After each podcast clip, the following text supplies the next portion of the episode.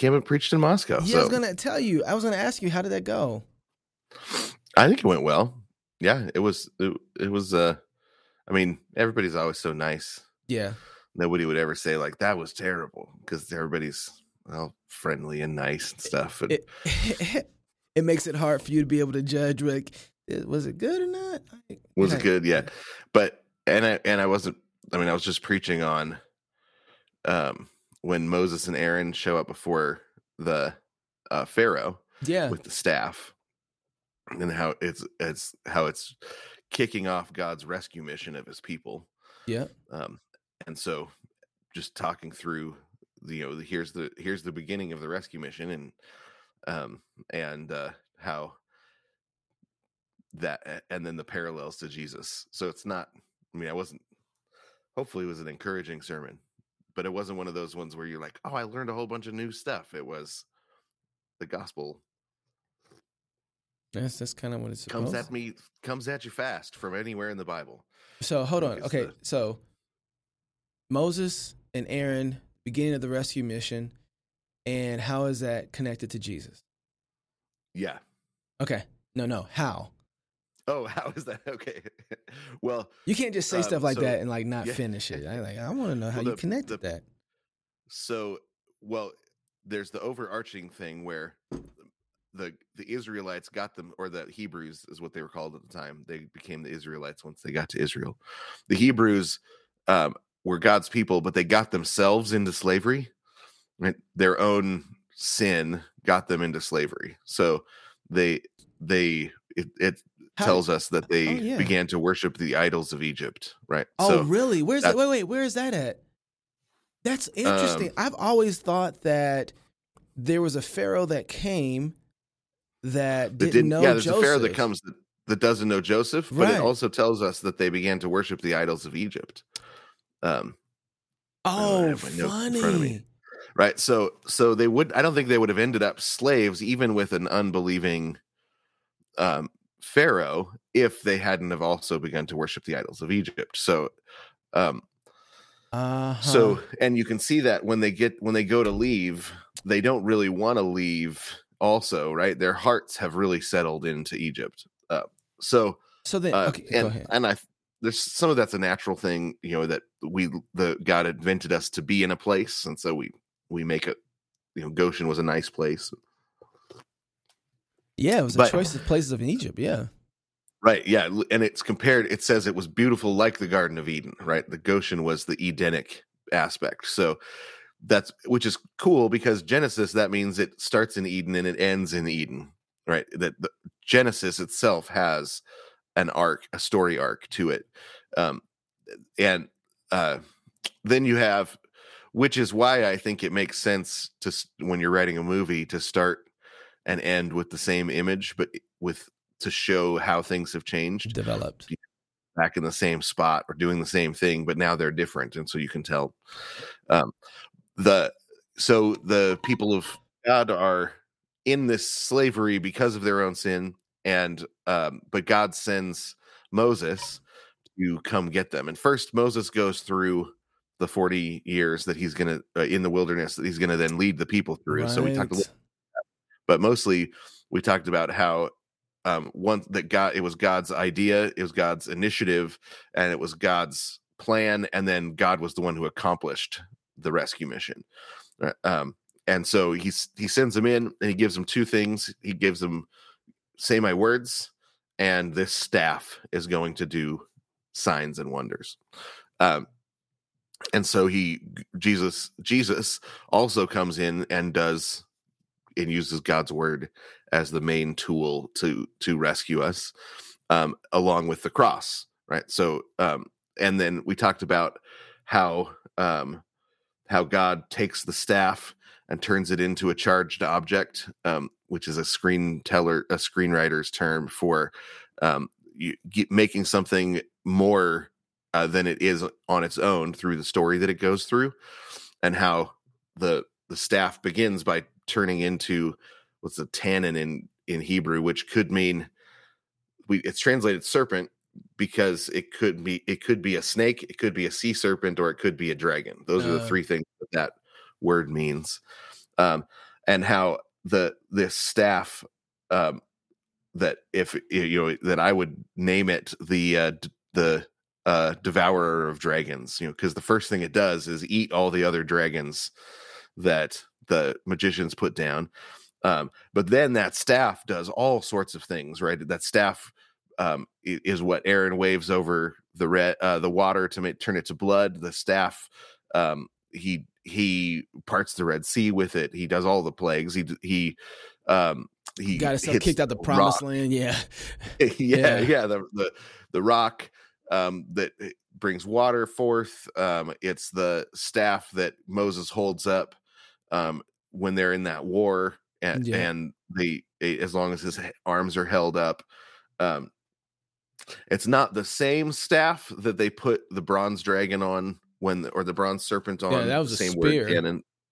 The, right. Yeah, it's not the same staff, but it's the, the that word the staff is used for that as well. So th- that is compared to the staff of of uh, Moses.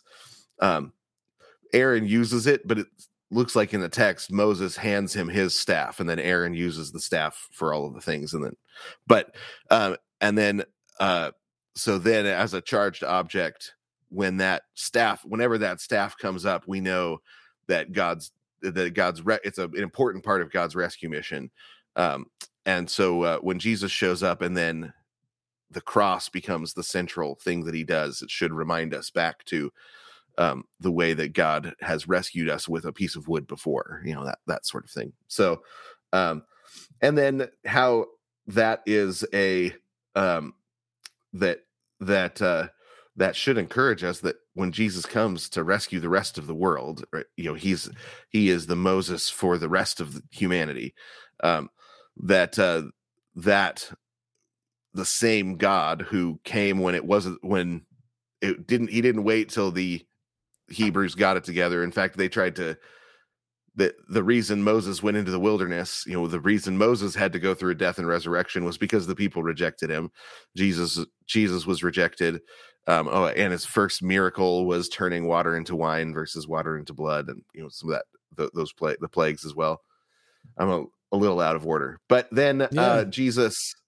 Uh, so so then when we approach the Lord in in through Christ, we can know that because it was His idea to save us, because it was His uh, that He was the one who initiated it and because he was the one who planned it and he was the one that, uh, that accomplished it that we can approach uh, him for the the uh, the freedom and we don't have to you know we, it, it can be a, a, uh, slavery even that we got ourselves into we can approach him for the freedom um, that we were intended to have by god um, and then we talked a little bit about how in the Christian life, each one of us is kind of a pharaoh over our own lives um, because of continuing to choose slavery, the slavery of sin, and continuing to choose death, and you know, choosing shackles and shining our shackles and bragging about our shackles and you know, carrying around our chains and waving them around, and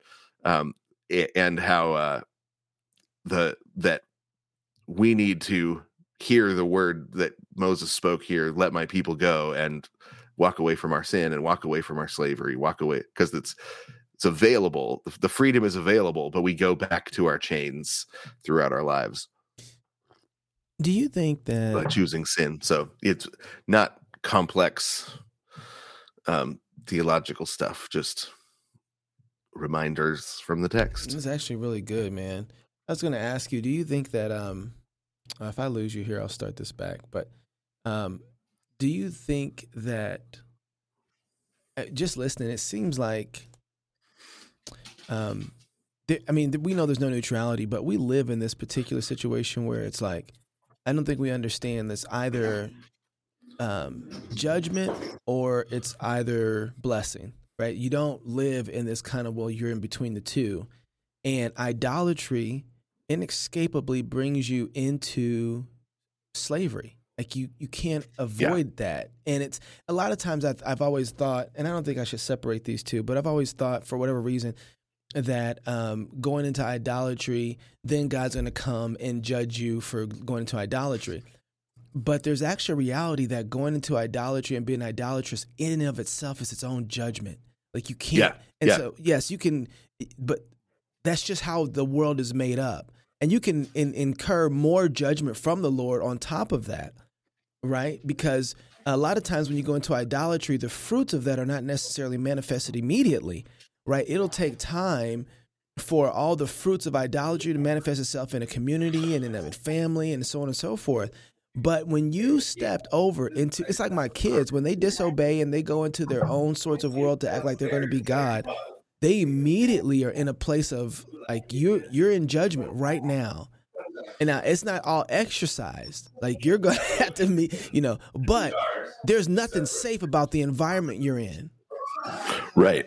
You know, And I, I, I think that when you when you look back, even on the American experiment, so the the step before idolatry is thanklessness. yes. Yes. And when you look back at all of the attempts to to call blessings neutrality, right? To call Mm. blessings neutral, As if- or random or just pure random. yeah. yeah. random, and uh, anything, any ways. It, it's really ways to refuse to say thank you for blessings, right? You know, you you go through, you or you want to say like, well, what what is it that made America uh, great? Well, it was our neutral stance on religion, you know, Populism. yeah. populism, Yeah. you know, whatever it is. Um, I, I mean, uh, faith has works accompany that accompany it, right? That's pretty normal, right? If if your faith doesn't ever, if your faith isn't alive, if your faith isn't, um, doesn't start to obey, then it's not real faith, right? We know that, but uh, so you could say, well, here's there is there are blessings embedded in obedience, but obedience you always have to say thank you for. Right? There isn't any obedience that you don't have to say thank you for because it's the obedience is a gift because we come from because of where we all begin, right? We all begin uh enemies of God and then are rescued. What's what I find really fascinating is when you when people start to say, "Can't we just get back to neutrality?" I uh, there mean how we really got wasn't. judgment? yeah. yeah, yeah, right. I was like, what? Look, the the idol before the, the the idol. This idol didn't used to require the sacrificing of our children. We used to just have to bring mangoes. Can we just get back to the mangoes? like, no, the problem is the idolatry, but it, the thanklessness that precedes idolatry is the, um, I think, is the the turning point that the church hasn't repented of or, or acknowledged. We like to still still still tell the same story where um, we figured out how to make a prosperous nation, and then we turned our, into idolatry after that. But the reality is, we didn't figure it out. God blessed us with a a prosperous nation, and and we just didn't like saying thank you for it. Um, it's fun. I, we I- didn't train we didn't train we didn't train up the next generations to say thank you for it. Even some of the generations that were thankful Isn't that rooted? didn't insist that their kids also be thankful. Isn't that rooted in worship? Um, like the lack of thankfulness is a display of what type of liturgy is coming out of your church, isn't it? You know, wh- Well, it's well, you you could have a perfect liturgy and not have the thankfulness in your heart, and so the word and but the lit the liturgy will degrade, mm, right? So um I'm not You know, thinking of. I'm not thinking of formatics. I'm actually thinking about the. You know, I know that you can do all the right things and still be wrong. Right. Okay. I, I'm, I, I get that. That's a form of of work righteousness, right? Yeah, Like, right. Um, where um, you're trying to gain it, but there's also the point a, a form that our our I guess what I mean is our liturgy actually leads us to act in a particular way. Yeah And yeah well you, I mean I can see this in in our generations. It's harder when you look back because if you to get honest assessments of what it was like in church at different eras is actually really hard. Um, Mm, the uh you know and because i've talked to folks that um i mean i remember in when i was a brand new christian and talking to some of the older folks that remembered you know worshiping god in the in the 30s and the 40s you know that and just talking about how they loved the hymns from that era and why don't we sing them anymore? And you know those hymns were really you know helpful for my faith. And and then you look at the hymns and and you think well the reason we don't sing them is they weren't good I mean, they, they, got sifted by history, but those the experience of those hymns by people at the time when they were new, um, where they were very moved by those hymns, and you so um, it's it's hard to you know so that so if you can get first first hand accounts and talk to older people and talk to the elders in your church and what was it like, then you can find out what church used to be like. But when people go to write it down, most of the time they're either um they're mad at God, and so they're like, "Here's what the church is like in our my mm, era," right? Um, mm. And you you know by looking online how untrustworthy people are well, to give true accounts. Well, that, well I mean, even that is um, a lack of thankfulness in that. You know, this is mm-hmm. Uh, one. This, this is interesting, but I you know I was in Arizona for a couple weeks and had a chance to hear Dr. White preach on Sunday morning, and one of the things that he pointed out was that thankfulness is part of the essential act of a Christian um, in his lifestyle. So because he's supposed to be a worshiper, right? And so he goes to I believe right. it's Revelations chapter four and like seven or nine or something like that, and shows that what's happening before the throne, something that we don't really grasp, is that honor is being displayed by these angels, glory is being displayed, and then thanksgiving is happening at the same time. Now we will do we will think about and meditate on the first two and then kind of like tackle on Thanksgiving like it's just a like you know that's just in the caboose or whatever. But it's actually at the front line of honor and glory, right? It's like honor, glory, right. and Thanksgiving are are trifecta. Uh, what do they call the Trinitarian of uh, cooking is um, celery, onions, and green peppers, or something like that. Like, or okay. carrots, carrots. They call that the trinity. The trinity of cooking is carrots, onions, and um, and uh, what did I say? Celery. Like that's that's celery. right, right. And if you're gonna cook anything good that has any flavor in it, you better have those three. You know, you're cooking meats and something like that. Yeah, but that's the same See, way. I thought it was I thought it was buttercream and uh, salt, but yeah. I mean, those those that's a nut. Yes, yes, that, that's there too. Well, you put that in with the celery. yeah, you're right. Yeah. Um, that, that's that's like the foundation. It's the foundation. Yeah. But you know, it's funny. But Thanksgiving really is a like that's one of the things we don't. So easy it is for us to not be thankful for, you know, the day that God's already prepared for us. Like He is in history past organized the very day that we're in right now, and has designed right. it for our good to sanctify us, to bring us closer to Him, and to make us look like His Son. And then the things happen in the day, and we're so ungrateful for the day. Right? Yeah. Well, the same way, and and we talked about this a bunch when we were talking about Dante, but the same way that sins have embedded within them the beginning of the punishment for them. Yes. Right. Yeah, that's what we were just talking about. Itself has in the same way, doing the right thing has the beginning of the blessing. Right. Thankfulness mm. has a mm. way of pulling us into our own lives. Right. It pulling us into the moment, pulling us into the experience of good things. Right. Thankfulness Man. does that. and it's so easy to to sit in the balcony of our lives and sort of watch ourselves live and not really experience it in the modern world as modern people. That's um, that's exactly the thing that bothers me about the anti-Christian nationalist dudes. Like it just absolutely burns me up. And I'm not. I, I guess I need to say this, but everybody knows I'm not like on the um, flying my Christian nationalist flag. But when I look up and I see a lot of the guys who are opposed acting as if being thankful, um, being faithful, doesn't have blessing in it as if it's right. as if God has given some like, hey, you just need to do this because I said so. Not that it actually yeah. comes with blessing. It's like you haven't read Deuteronomy, have you? like there is like there's there come there is inherent in it blessing and they're not just spiritual ones that you don't get a chance to touch.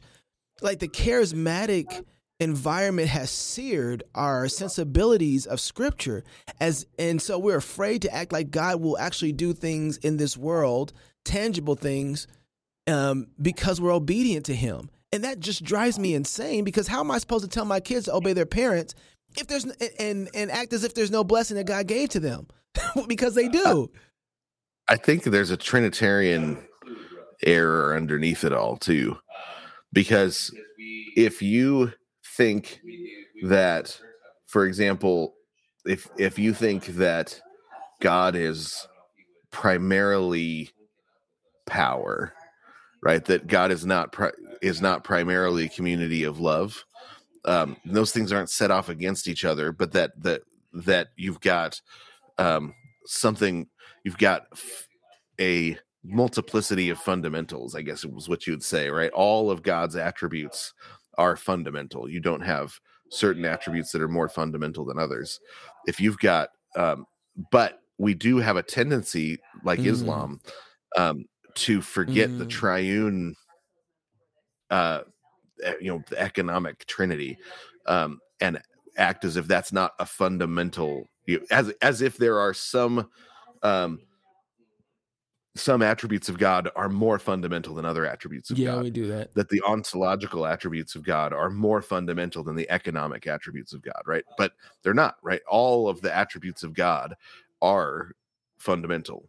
And, and whole I mean I, I do think holiness is a sum of all of them, but um whereas all of them together. So uh but the economic trinity has um has the the uh, has love and the giving of the the giving of blessings, the the um, the receiving of commands and the obedience, you know, of Jesus when he says, "I come not to do my will, but the will of the Father." Right? He's it's um, if we can't if we can't figure out how that fits in to God's nature, then we need to spend be because um, receiving re- receiving hey uh, I want you to do this, receiving that joyfully and doing it, and then receiving the blessing for doing it, and returning thankfulness, and then returning a, a gift as well. You know, the the giving and uh, and the giving and the receiving aspects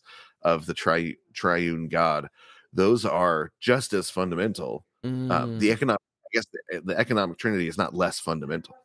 Um, it's just as fundamental. And as soon as you start to say, no, that the economic trinity, that's a, an add-on that comes later. You know, an add-on that comes with creation or something like that. You're you're going to to slip into so we just have to do what we're told because submission in and of itself is a good thing and i'm not going to receive anything from it um, you, which is islam right islam means submission and it's a non-trinitarian view of god that love is something that uh, because he because he wanted to because God wanted to add love to his uh, attributes he created. Right, that's um, an Islamic. Um, an Islamic understanding of love. It's not fundamental. Um, the giving and the receiving of gifts is not a fundamental thing that God had did before creation. So, mm. um, I think when we or we go full Gnostic, get away, yeah. yeah, yeah, and you end you do you end up becoming Gnostic because the um, all of the things that were added on uh, in creation are things that you need to escape to get back to fundamental reality right mm. so if if the giving and receiving um, of gifts or the giving and receiving of uh, of honor um, the uh, of obedience you know if any of those things are add-ons um, then you will start to think those are things you need to escape or get beyond right or that they're temporary right? But obedience to god is not temporary. We're going to obey forever and ever and ever and it's going to get more and more glorious the longer we do it. Um you know the the, the and and this is you know sometimes you get i mean the way you get it some of these arguments can be difficult but i think it is um I think they are important. Yeah. Um, you know, but do you, do you, do you know what I mean when you that you that our tendency is to act like the economic trinity is less fundamental? I think I understand that. I mean, I'm seeing a lot of that happen right now where um well, I, and I guess just in the conversation we were just talking about how people are acting as if there isn't a reciprocal reality to obedience. Uh, you know, and and and just Yeah. as you were talking, I was thinking about this too. Is the fact that people, um, uh, people think, uh, people are afraid of boasting in themselves because of their obedience, as if they are the ones who generated obedience in themselves, which is like that's a massive problem because if you find yourself obeying, if you understand or have a Calvinistic understanding of Scripture, right, a biblical understanding of Scripture, you're going to say, "But this wasn't my idea." Right? Right. This is the Spirit's work in me to obey, and I am joyfully accepting, uh, showing thankfulness for the Spirit's work in me. So I obey. And then guess what? I get more obedience, and then I get more blessing, and, and so there is Right. a, um, and, and I think that's what you were getting at too about the economic realities. That there is something going on in the Trinity even before um, creation. That there's there's a ben, there's a there's a benefit. There's a um, what is it? Something else that's uh, happening in the reality of the obedience of each other in the Trinity, right? Right. Um, there's a there's um value proposition. I don't know what to call it.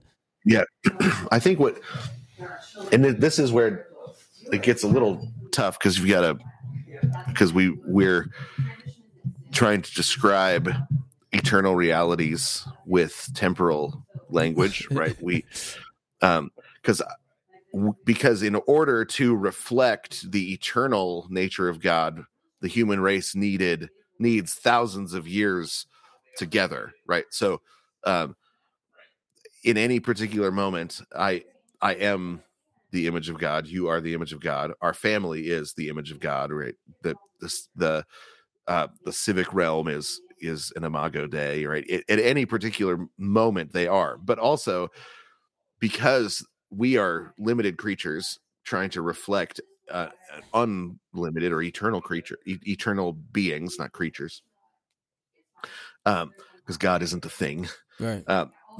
the we it takes us a lifetime of active activity to that together as a historical creature to the lifetime of activity together is the reflection right so it's not just the momentary um Mm. it's the it is our life as a whole um is a reflection of the image of god because we're reflecting something that isn't uh that, that isn't limited by time but is all you know um we have to use time to, to as the uh artistic medium of reflection i guess you'd put it something like that. Um so if that is the case um then when we go to describe the trinity we're dealing with analogies um that are always going to have run into limitations. So How but the it it has hasn't kept God from communicating to us that way, and so he I, I it seems like he's giving us permission to try and joyfully under you know try to understand him through discussion and language use and poetry and storytelling and music and um a- and, uh, theological debate and all you know all of the arts um are are can be used properly to try and understand yeah. who God is, or try and communicate what we've experienced of God to others as well. Okay, you got to help me understand why we're not talking about marriage today like we were supposed to be talking about marriage. Because somewhere in the middle of let's hey let's talk about marriage, you like flip script and you're like we're not talking about marriage. Yeah, we're talking René Girard. Um, what? I just, I, it's the, um, there's been it's been a weird thing to watch, and some of this maybe it's always like this, and I just don't go on the internet very often. But I went on Twitter a few times, and it was like there's this reformed meltdown happening right now, and any direction you look, everybody's fighting with everybody. Um, you mean just meltdown? Period. Political meltdown, relational political meltdown, yeah, I mean, that everything. So um, everything everywhere all at once, reaching the fever pitch of meltdown. yeah. Um, and you know, I I- saw like here- here's a good example of that I think we can all agree on, but where where somebody said, uh, man, I just I just saw I just saw the new I think it was the new Godzilla movie, which I did see, which was good by the way. but I just saw the new Godzilla movie and what a great movie. Um everybody should see it. I think something we can something we can finally all agree on is that the Godzilla movie is great. Right? Somebody and a bunch of people said, "Yeah, but you like it for the wrong reasons." Right? On the one hand, um, because it was a conservative guy saying it, so all the liberals were like, "You're not allowed to like it. This is our movie." And he was like, "Well, no, but it was a good movie. We should all be able to like it." And everybody was freaking out. And then somebody pipes in and says, "How can you even be going to the movies in the middle of a genocide? What's wrong with you people? I just sit at home and cry." And and it just stopped the Is whole this a conversation. real conversation? It's a real conversation Okay. I watched on. I was I was reading oh on my Twitter goodness. Okay. Yeah, yeah. And um and it just and it completely stopped because nobody wants to say well i don't care about your genocide yeah. you know who's Yeah. what's you know and, And, tears but, are and tears um, are like a full authority. Like if you start crying, it's like you won. It's like Right. so you can't be the You jerk and be like, yeah. stop it.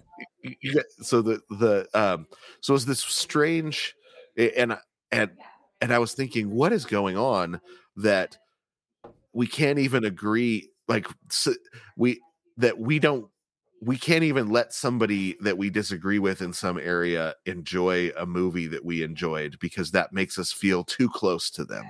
And we have to and and we're so we're in this war of everyone against everyone um that and so i i was like dude we got to talk about rene girard because i think he's the only one that that um that ha- makes sense of this knows how to make sense of what what is going on this all against all um situation so yeah Uh, what? So then, what is it? I, um, maybe I'm seeing this from the other side, which is when I went on social media, I'm seeing guys who are Christian nationalists, guys who are theonomists, who um, hate Christian nationalists, and Christian nationalists who hate the G3 guys, and the G3 guys who hate theonomists and Christian nationalists. And then I'm seeing the guys over here who are um, typical Republican conservatives who hate everybody, uh, and the liberals who pretty much hate everybody apart from the right, uh, everybody on the right,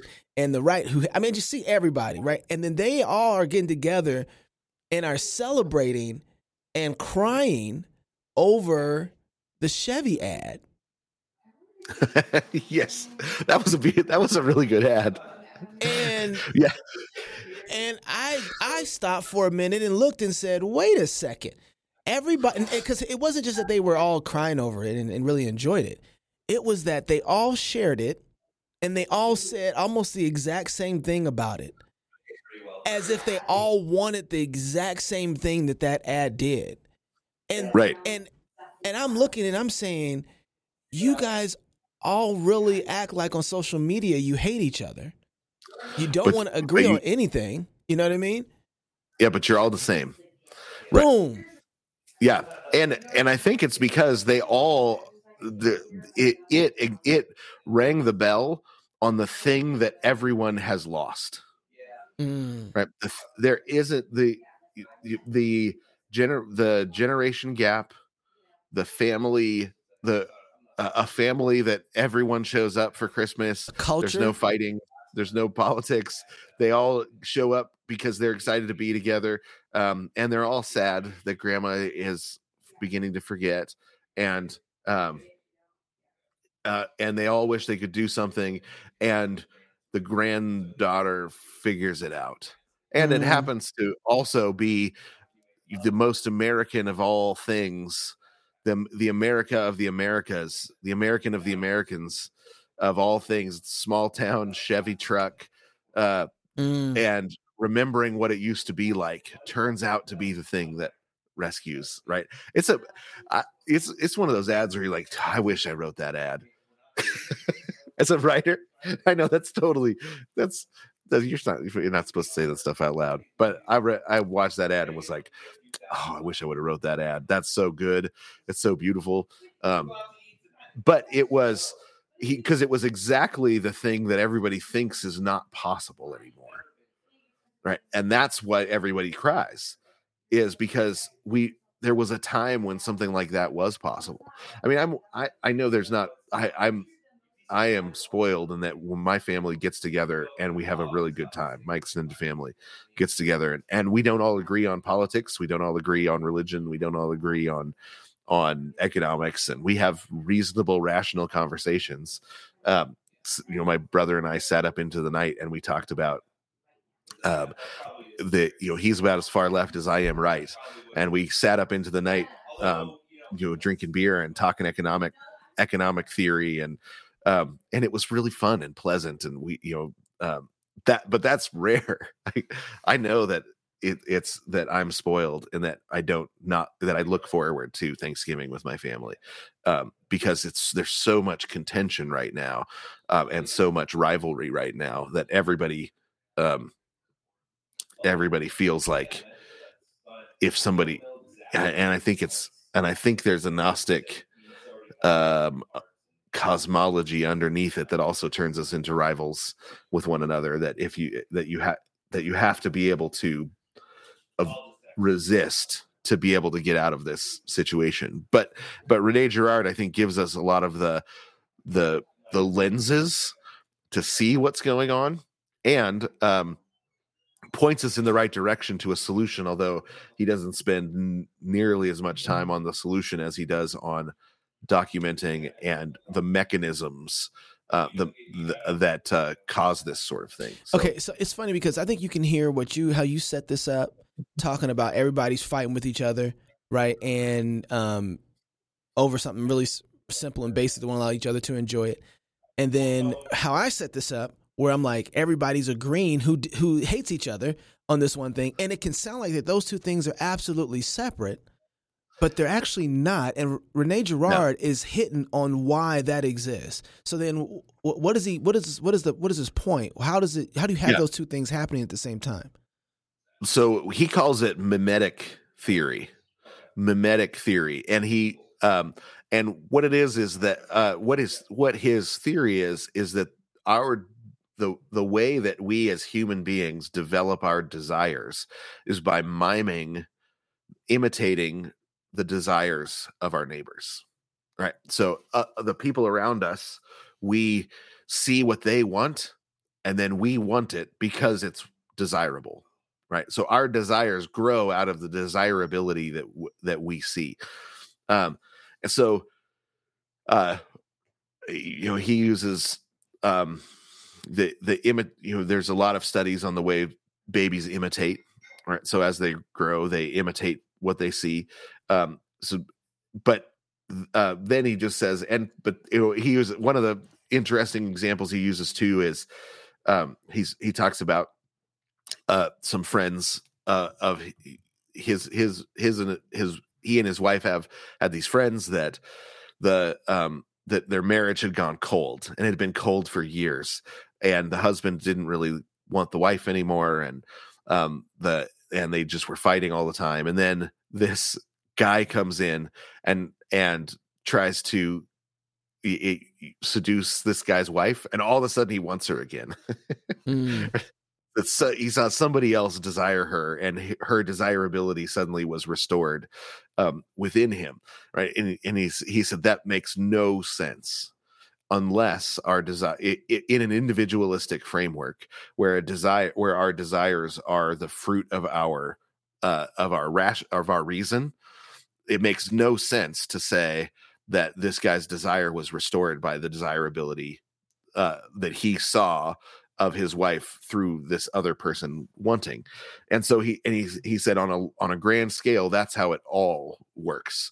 Um and so the uh his so mimetic theory is the beginning of it where the it is uh, how our desires how we decide what's desirable is always a communal act right? A community decides what's desirable and then we as individuals go along with it right? That and mm. there's no other way to uh to grow desires um in the normal the normal way things that work things work. So the, and all of this is assuming without jesus because once jesus enters the fray he, it it changes everything. So as i'm describing it he's talking about without jesus here's how the world works um, it's very much a, an ecclesiastes type of argument um, as long as Jesus is left out of the mix. This is how it works. Um, so does the development of desire as a communal uh, a, a communal act and then um, our individual desires partake in the communal desire and um, and I think when you know, when you read him and read his examples and read, I, I think there's there's no way to not say at least this is a major part of where our desires come from. Right? We learn what's desirable by looking at our parents. We get a new set of friends, and we what shifts is our desires. Are we to start to desire what our friends want? Right? So our experience of it is is very true, and and part of the reason he's trying to help us see it is so that we can resist when it's a bad thing. Um, but he says it's it's it's really a neutral mechanism. Um, when you're around people that want the right things, it actually helps you want the right things. When uh, when you're in a community of people that want that desire the d- desire things that are true and good and beautiful, then your desires will shift by spending time with them and seeing them desire it. Um, you know that the um when you meet somebody that says, "Man, I love opera," and you think, "Well, I don't really love opera," and then you see them start talk about, "Man, I love this opera in this way," and because it does this, and you start to say, "Well, maybe I should like opera." Jason, right? This is uh, not because you're hearing the opera, but because you're seeing somebody else love the opera. You start to think, maybe I should want it. As you're talking about this, and uh, you know, I, I, had a little bit of this conversation uh, unintentionally with um, Reese on Friday. But as you're talking about this, this, and we talked about this last week. I didn't, I didn't see this connection until just now. This is what priests do. This is the inescapable reality mm-hmm. of priests. That priests take things and make them beautiful to the point that people want to desire those things. Right. Right. Like this is an inescapable right. reality of priesthood. So then this desire is something that priests do to point to the right places. Right. Well, so so when we get to the we, we get to his am i jumping did i just jump discussion I, of leadership no that's exactly that's exactly his discussion his explanation of leadership um is the one who can set the desires for the community mm. right so a good leader sets the right desires for a community um so his desire so um, and then a bad leader is the one that throws the first stone so that everybody else has permission to do the violence, right? So like he he, uh. he, ah. so the um but so the mimetic desire is the begin is the beginning of it. That's where desires come from. And then living in a a, a limited co- a cosmology of limited uh, resources is the second part of it. Okay, wait, wait, wait. Before you get so when you say the the first place the mimetic the, uh, desire comes from is someone setting out the map for what is beautiful, the people want to imitate that. Right. So okay. they want to they can Im- imitate the desire. Imitate right? the desire of the wanting for the thing or just of of all all of our so all desires work this way. So um if let's say you you um you meet somebody that's been married 50 years. Yeah. And they and they still love each other and they and they start talking and you say well tell us how you got married and they tell a cute love story of how they met and and then they say man in 50 years it's been there's been ups and downs it's been hard but but we we love each other and I wouldn't want it any other way and all of the all of the couples look at each other and they say I want that so much. Yeah, yeah, yeah. Do you want that? We want that. You know, right? And you're you're encouraged to when something hard you say, but remember how much they loved each other. Remember, remember their years, how yeah. much they desired each other after 50 years. That's our goal. And we have the same desire. And that, so a happy marriage is available uh, to all because it's not a limited quantity. Okay, so how does that turn into violence then? How does how does if well, that's you go go ahead. So, but if somebody shows up and they say, "Look at my look at this new Porsche that I have. There's only a hundred in the world, and I've got one. And there aren't any for sale anywhere. I bought the last one that's for sale. And all of the guys are, from the neighborhood are sitting around and they're looking at it like, I want that Porsche, but there's a limited amount, right? That uh, the uh, his, but it's his property, right? I I don't have if I I don't have permission to want it. And I mean that's literally the 10th commandment. I don't have permission to want that Porsche. God has told me that desire is wrong. To want your neighbor's car is wrong. It's uh, and he uh, Girard calls the tenth commandment the the uh, the greatest disruptor of uh, the greatest disruptor of mimetic violence until Jesus came. Right, the tenth commandment is God trying to disrupt mimetic violence because if you're not allowed to want your neighbor's Porsche, you're not allowed to go kill him to get it. So, right? is this just about the object itself or the desire for the object? Because let's say that the uh, desire. Okay, so then if my neighbor um, has that Porsche and I want that Porsche, and what I do is go out and you know get a Porsche like that one so I can have that too. That's just as bad as trying to get the neighbor, the Porsche from my neighbor, or no? No, he he's he said that he actually says that's the right use of mimetic mm. desire. He mm. calls that the competitive, the the competition. No, he calls it uh, the social competition is a good thing, right? So wow. the social competition, it, he compares it to people on a um, sailors working together on a ship, right? Where he says when you've got um, two of them that are and it's their job to get to the top of the mast and bring down the the sails that when they look at each other and they race to the top that social competition is actually a benefit to the whole society. Mm. because uh, you know they they want to get to the top and they're like hey i did it better this time and they're like i'll get you next time right? So they get better and better at their particular jobs um, when the when they're competing for something that is uh, available to all. But when you want something that only one person can have and you don't have the ability to disrupt your desire because your your mimetic desire when there when it's a, a, something of limited quantity then it turns to violence. So is this what's inherent inside of some of the racial conversations as well? Because yep. some of the so, go ahead. Yeah so you see this all the time when it's like um i mean this this was a big part of how the the um, racial violence was stoked um, by the communists in the early part of the 1900s when they said, "Have you noticed that the blacks are taking your jobs?" Right in the white communities, and then they'd go into the black communities and they'd say, "Have you noticed how the whites keep you out of those jobs?"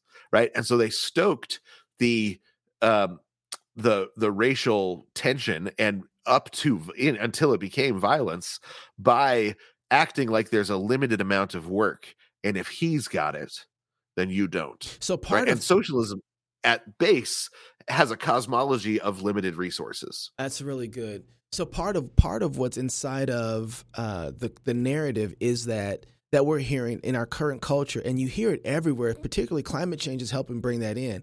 There are a limited amount of resources and we have to make sure to be able to control it uh, so that everybody can get it because we can't have one person getting more than any other and so that's that and that's that's even how we're taxing now mm-hmm. right um, yep. as if the ability oh, and even people's gifts are becoming a part of that that form of jealousy where somebody who's gifted at something i've seen this so much now haters come out the woodwork and, and want to destroy that person's ability to be gifted um, and do what they do um, because they feel like that's not available to anybody else. It's not available to them, and so the best way to get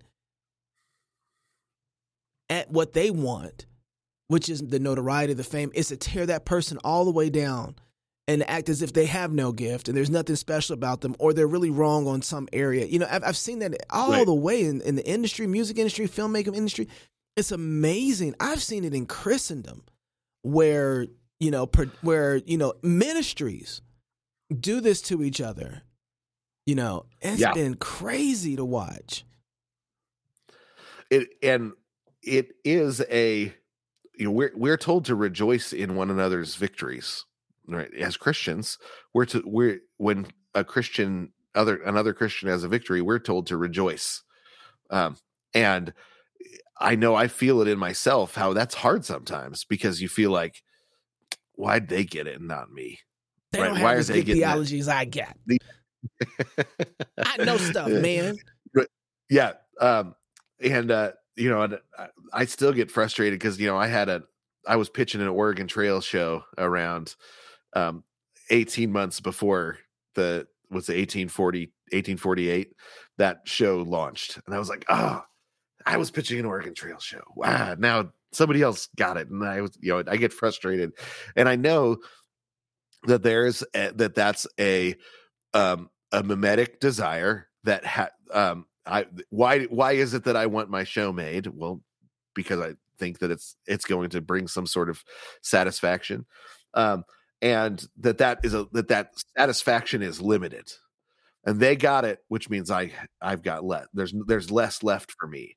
Now i know that's not true but i still react that way because of the fundamental brokenness of the communal life that i'm a part of right? So and that's that it, that it happens in churches it happens in um in uh you broader societies it happens in subgroups it happens in tribes it happens in uh, all sorts of things where uh, he, they that you start to think well there's a limited amount and i'm not getting mine and so the uh it, and what he says is um it as it builds it becomes a war of all against all right? That when mimetic desire is not checked um, everybody starts to want the same thing and everybody starts to think there is only one of that thing and so it becomes that there's a limited amount of that thing and so it becomes a war of all against all right because that's what james says where do wars come from where do wars come from right they, it comes from inordinate desires or it comes from covetousness uh, and uh, when you think there's limited whatever it is the thing that you want there's a limited amount of it um, it becomes a war of all against all. And he said, and his explanation of how is it that communities then stay together? If communities are going to stay together, then um, they need a way to let off that steam that that builds in with mimetic desire, and the the mechanism that they use is scapegoating. They all decide that it's somebody's fault. Harvey Weinstein. exactly. And they all say, we'll go after him together. Oh, the Me Too. And so movement. everybody yeah. turns. Yeah. Everybody turns on a scapegoat. And then uh, the peace is restored um, through the the um, the cleansing uh, of uh, of turning your violence onto a scapegoat. So, and he tells he shows through history and through literature and through um, stories and through myths and all sorts of things, he shows that this is something that people do. But it's also something that if we think about just for a minute, it's you we we can see that people do this sort of thing, right? Um, the the uh, I I've seen marriages that the only time they get along is during political season because the only thing they agree on is that Democrats are evil, right? Mm. right? Or the only thing they agree on is that um, that the uh, governor is a moron, right? So whenever he's up for election again, then the marriage gets better because they can they they normally they're fighting all the time, and then like oh, but the governor's up for vote again. Man we hate him. And they so they turn their ire on somebody outside and are able to get along for a time um, or at least uh, they're able to stay in one another's company without um, without uh, uh, violence without things without being upset because their ire is turned outward their their internal ire is turned outward but that's not community right? Having the same enemy is not the same thing as community. It's a false community be, um, that is built on a false scapegoat. So um, mm. you you see this when uh, you see this in uh, that's our that's churches, whole political season. That's our whole political. Our, yeah, you see this in politics, right? It it it's not effective anymore to put forward a positive vision for your political campaign the only thing that's effective right now is to talk bad about the other person. Yeah. Because people don't vote for somebody, they always vote against someone. Right? That's the kind of culture that we're that that that's the, the we're ra- the the um the war of all against all uh the the violence uh, of mimet the the violence caused by unfulfilled mimetic desire is growing in our culture right now is not we're not resisting it at all. Um, and so the only thing that we can agree on is certain groups hate that guy certain groups hate that guy. Do, and then you hate everybody that hates your guy. Do you think that what has made this be so successful uh, in in a well in in our current time instead of maybe in the past. I mean we've always had newspapers and we've always had radio and around here but we have such a faster form for mimetic energy to bounce around because of social media platforms. Do you you know it has to be that social media platforms they have to thrive off of this especially like when you think about places like instagram where it's designed for you to see directly desire the the image in front of you so fast that it gives you you're supposed to have a response to it right? Right. Yeah the the the well the first influencer marketing campaign was in the 1920s right. And it was when they were trying to, or it was the ni- early 1930s. I think that in the 1920s they were, um, it was considered unfeminine to smoke. Yeah, and they wanted to change that, and so they were trying to make women's cigarettes and different things because they're like, we, if we can only sell to half the company country, then we're stuck. Um, and they had grown the, um, the uh, there was a cigarette company that w- sent um, a pack of cigarettes a week to every single uh, soldier in World War One. So they had they had accomplished um, getting the nation addicted to, or the, the men addicted to tobacco, addicted to cigarettes. But they were having a hard time getting the women to.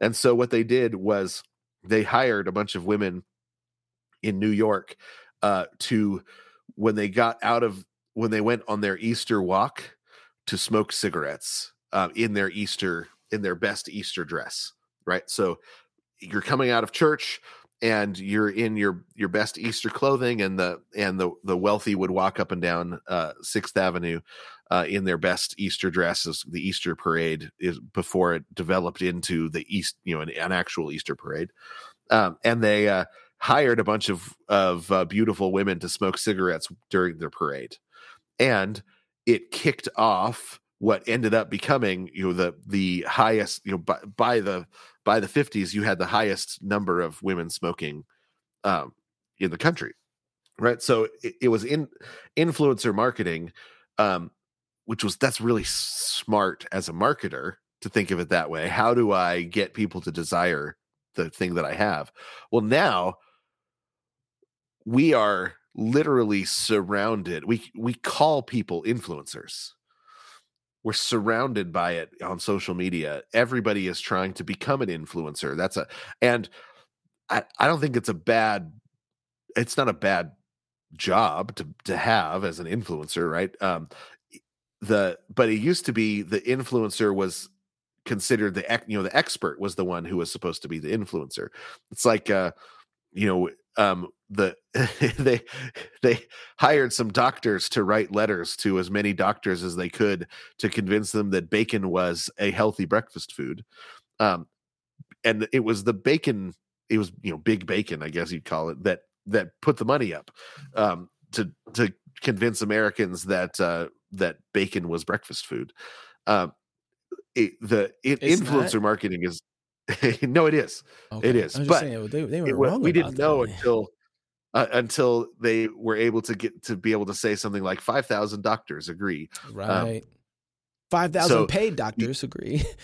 Yeah exactly. Yeah.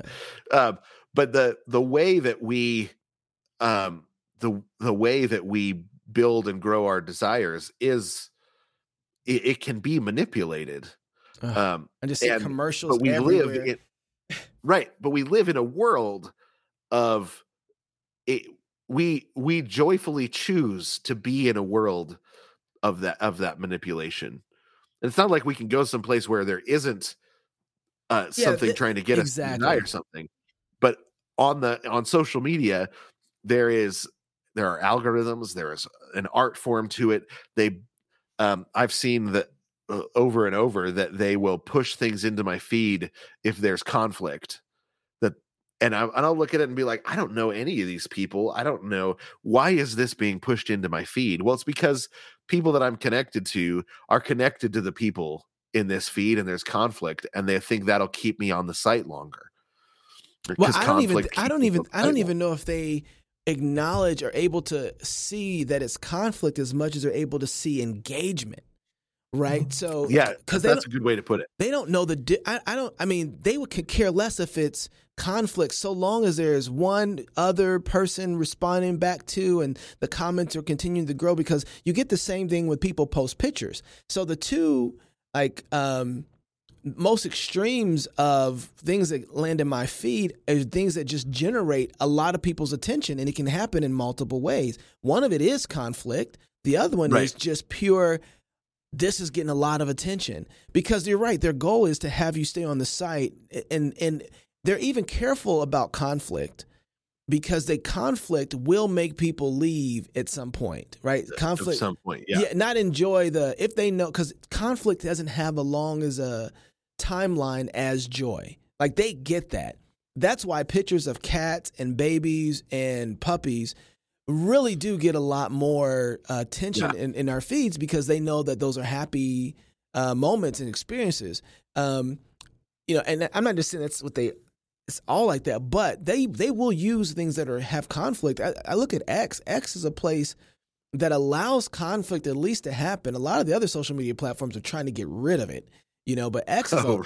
you know, X is like, well, yeah. have it, and that's part of the criticism that they're getting. Okay, could you talk about how we started the conversation with people disagreeing um, on this movie? How that, how mimetic desires play into not allowing someone to enjoy a movie.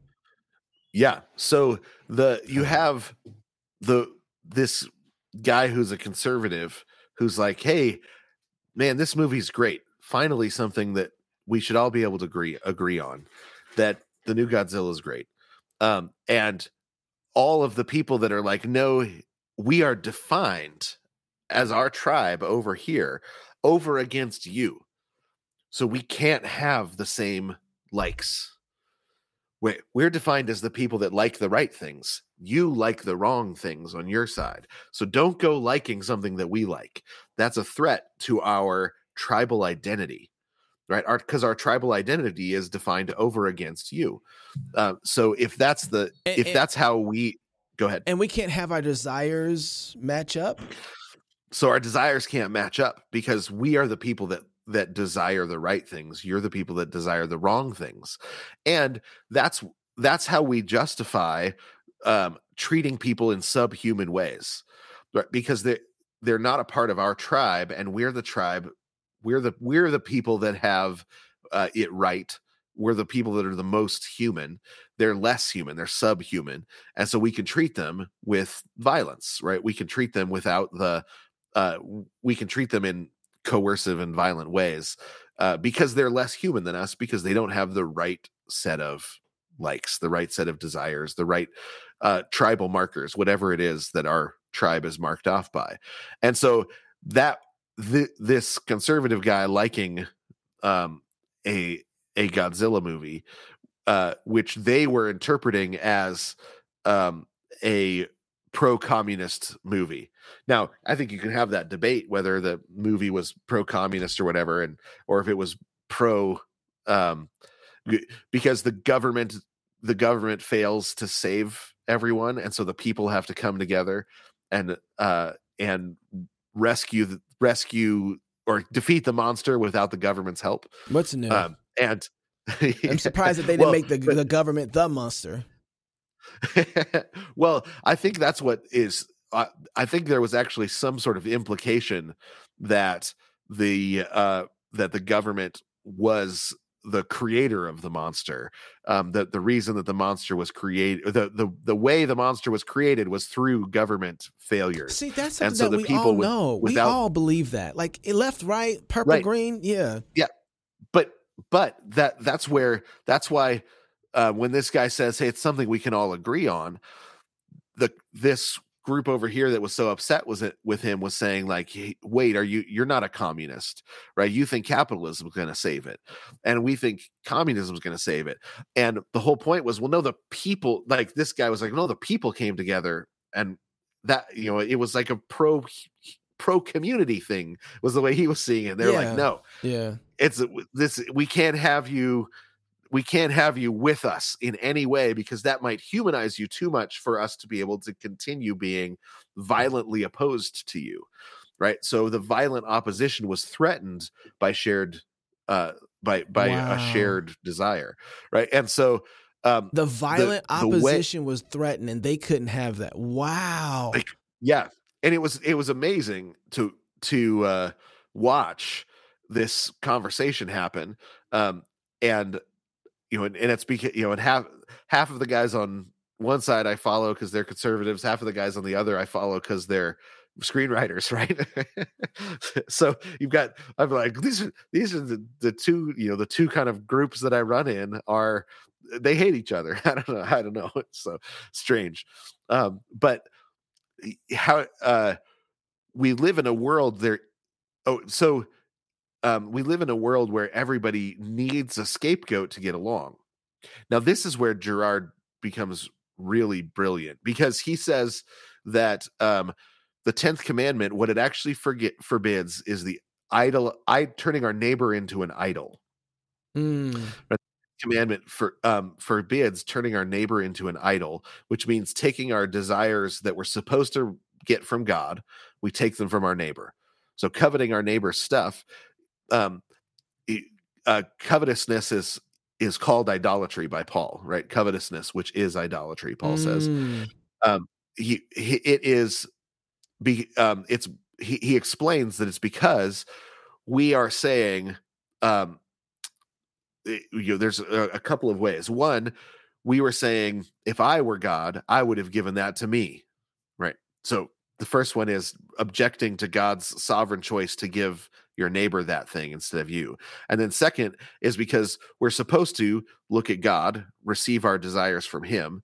We're told you're in, in my image and so you should want the things that i that i want. And instead we want the things that our neighbor wants. So we turn our neighbor into the god of the system or the god of the desire system uh, through covetousness. Um, and and uh, at any time that idolatry grows like that it's going to end in violence. There's there's no uh, there's no road that starts with idolatry that doesn't end with violence. Um, and uh, and he- said it's either going to be uh, violence you know, violence of the all against all right or it ends with the violence of the all against one uh, with a scapegoat that uh, we all declare guilty.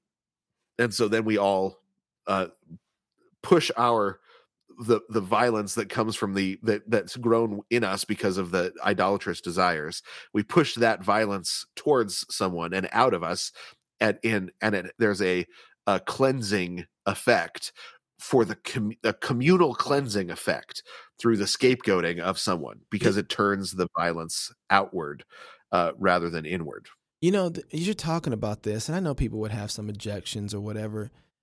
I'm, I'm never, I'm, and, and to what I'm about to say, but I was gonna, I want you to think about this while I'm setting this up. But you know, I want, I'm going to ask you, where do you see this in Christendom?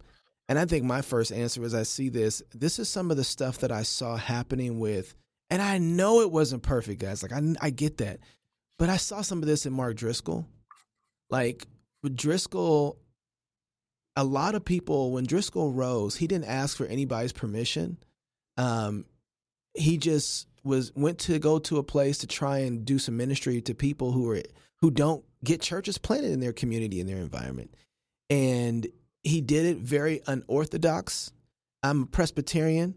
Um, Puritans will have me at their cookouts and barbecue. I'm an, I got an invite to the barbecue for the Puritans. So if you want to know how where I my positions hang out at, it's right there. They're not aligned too much with Driscoll at all, you know. But I appreciated what he was doing in his ministry because it was a move of the spirit. There's no question about that. God saved a lot of people by what he was doing, and and I again I get it. But most of the dog pile that I saw on Driscoll really didn't have to do with the things that I think they needed to be dealing that that were the real problem.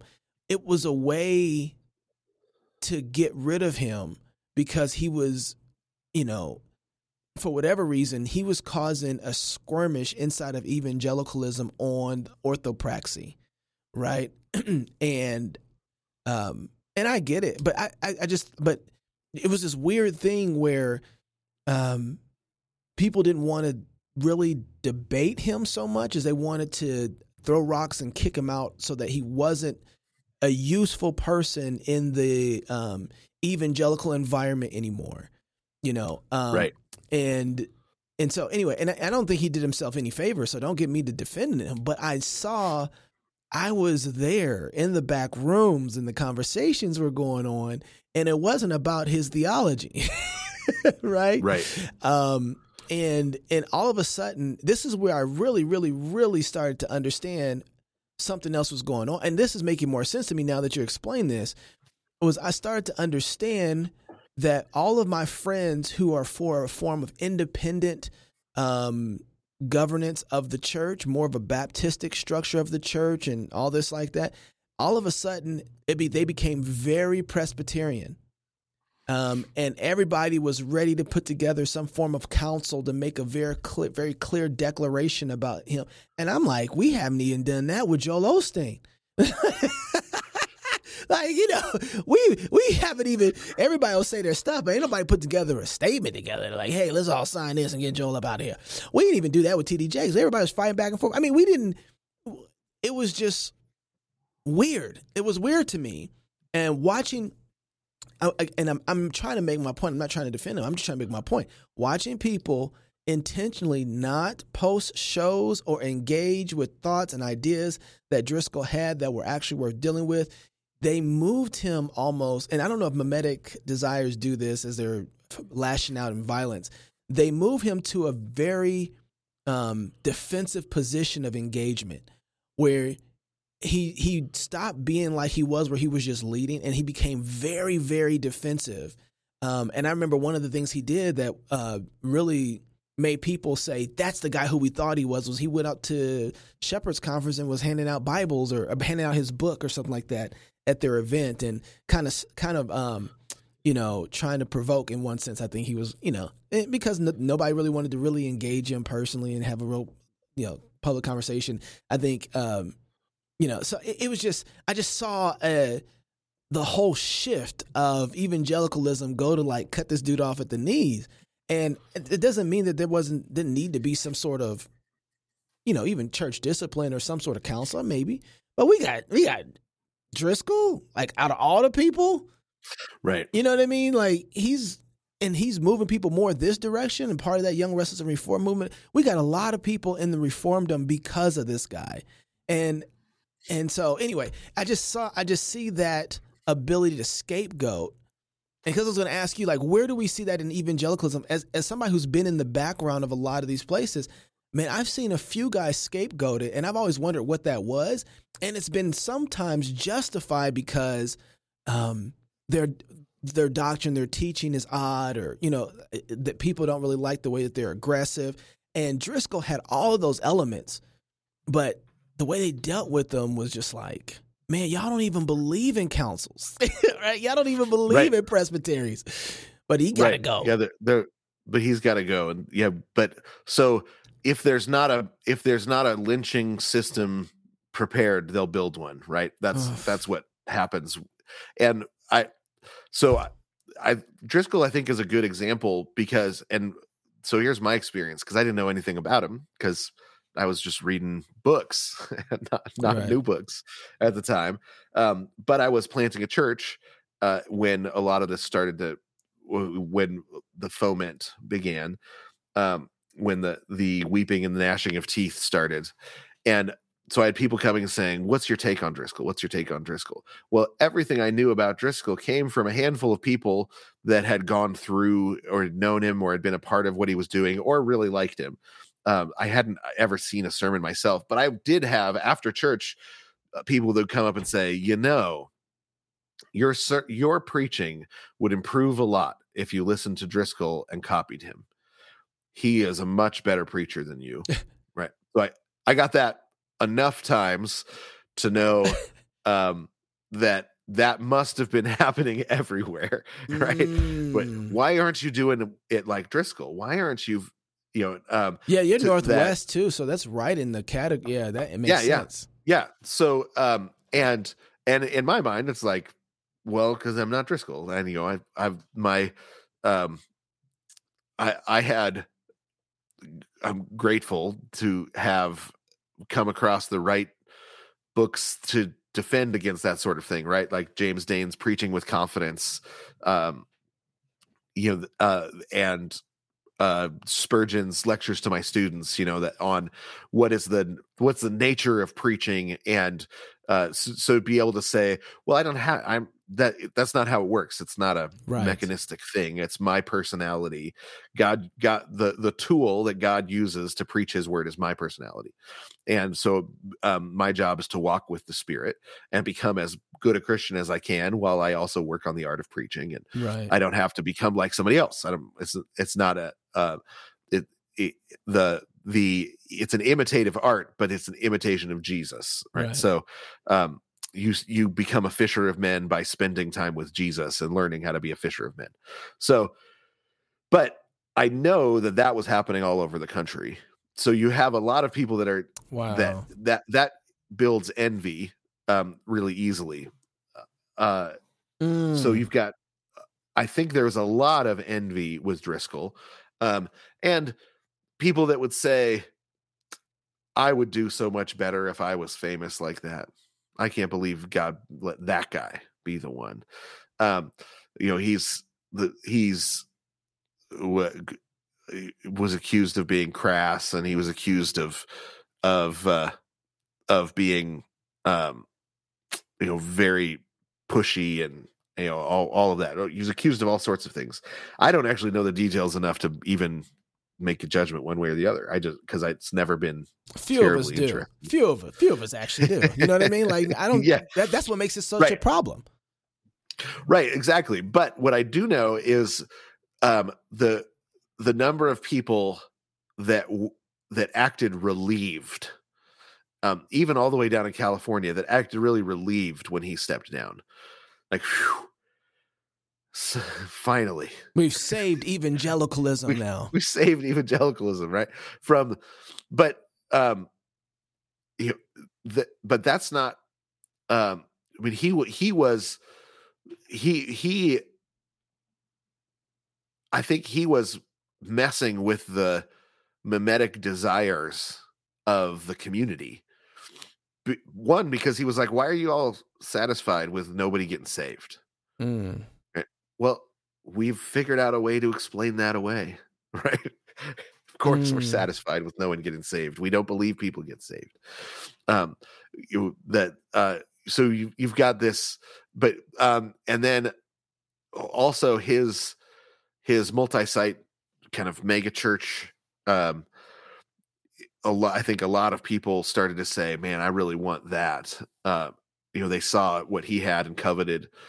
Um, and then I, I, I think too, um, you know that that the young restless and reformed group, um, all the old, old rested, re- and the the old rested and reformed, Yeah. um, they didn't want their system.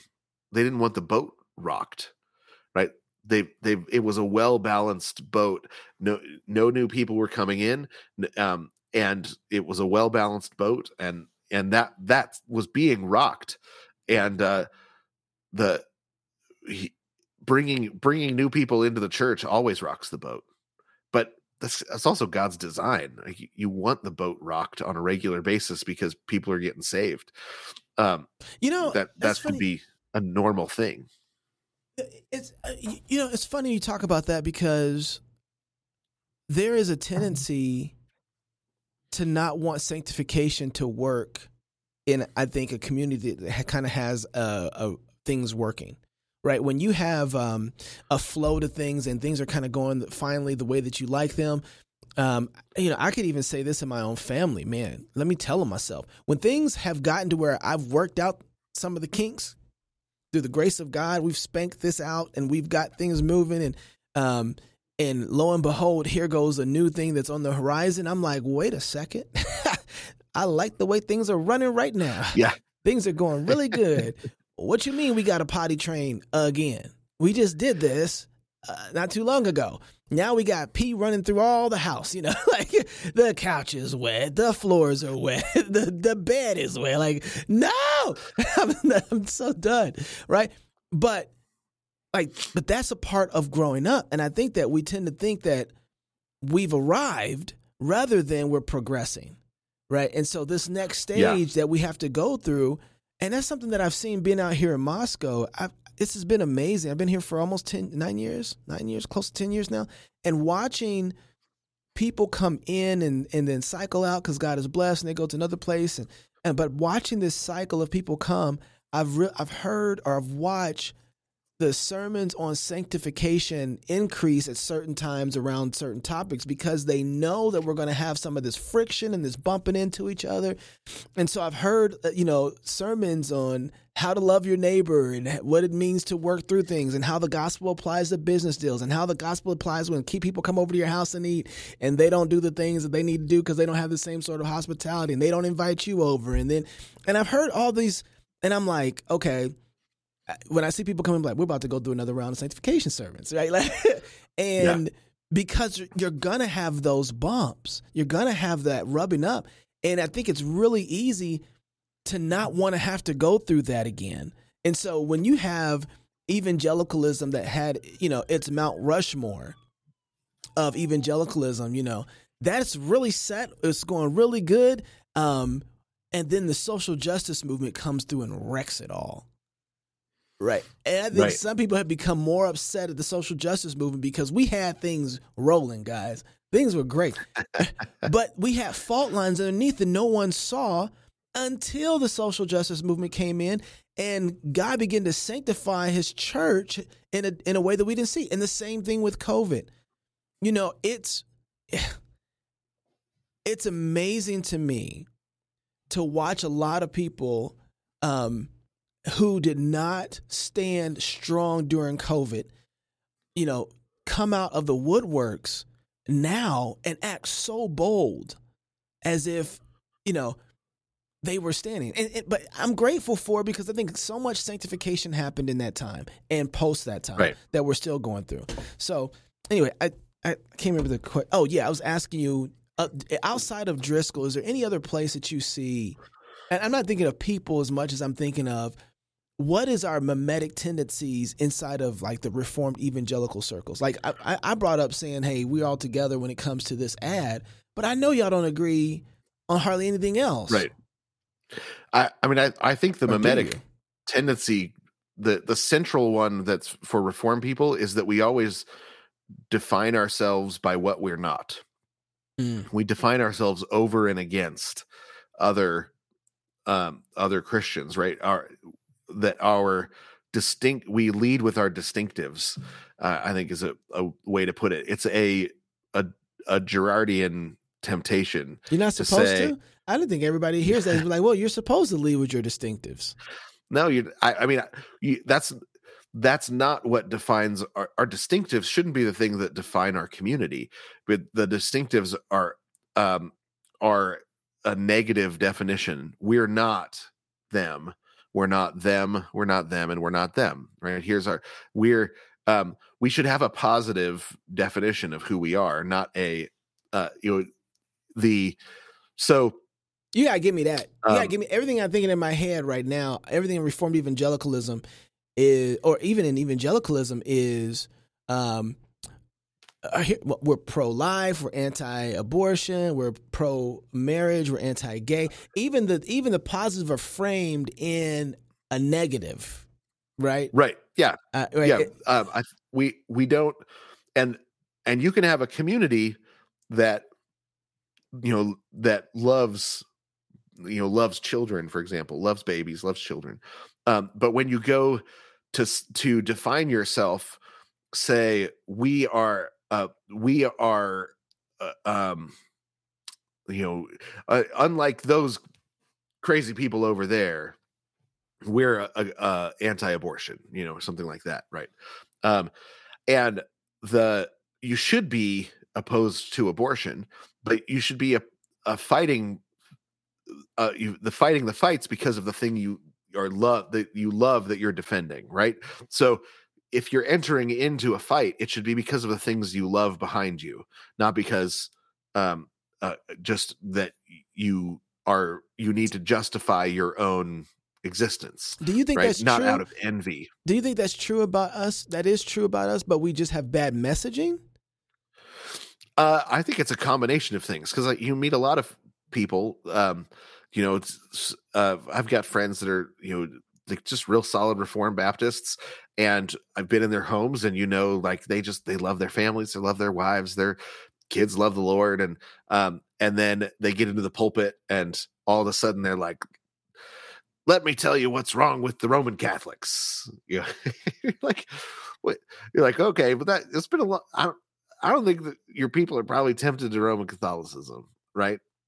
Um, and there's a there's a, a usefulness in teaching of having a foil. Here's somebody, you know, this is the wrong thing.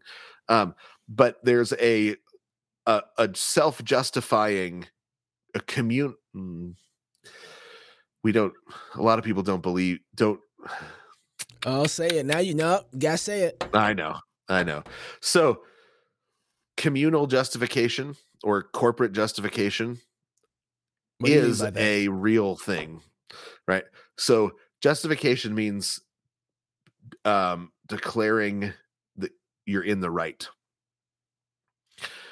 and the word justification, we have taken it and narrowed it down to a single meaning because of a very particular fight that justification is by faith and not works, right? And that's true. That's 100% true. The problem is by focusing all everything on that, we we miss out on all the other kinds of justification that there are.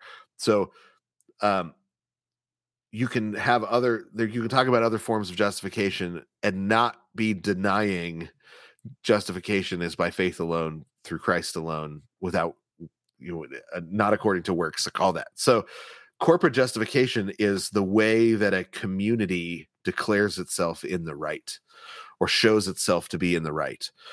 Um and uh, uh because we ignore the existence or we don't even know the that there's that there is this thing called corporate justification that people do all the time we end up making it by work making our corporate justification by works. Why are we the right church? Why when when we say when people say should i come to your church? and you say well here's why we're the right church that's our corporate justification. Right. Why are they the wrong church and we're the right church is um is scapegoating justification based on them versus us right? So it's a rivalrous justification. We're right they're wrong. We do this sort of thing all the time and we don't even notice. In the bible justification should always be by faith corporate justification should be by faith. Why are we the right church to come to? God has been faithful to keep his promises to us. God god is here's the promises god has given and we're so grateful that he's given us those promises and we believe them. That's but ju- corporate justification should be by faith and not by rivalry corporate justification should be by faith and not by envy and corporate justification should be by faith and not by works um and yeah go ahead Can I? But Jason, we baptize babies over here, And they don't.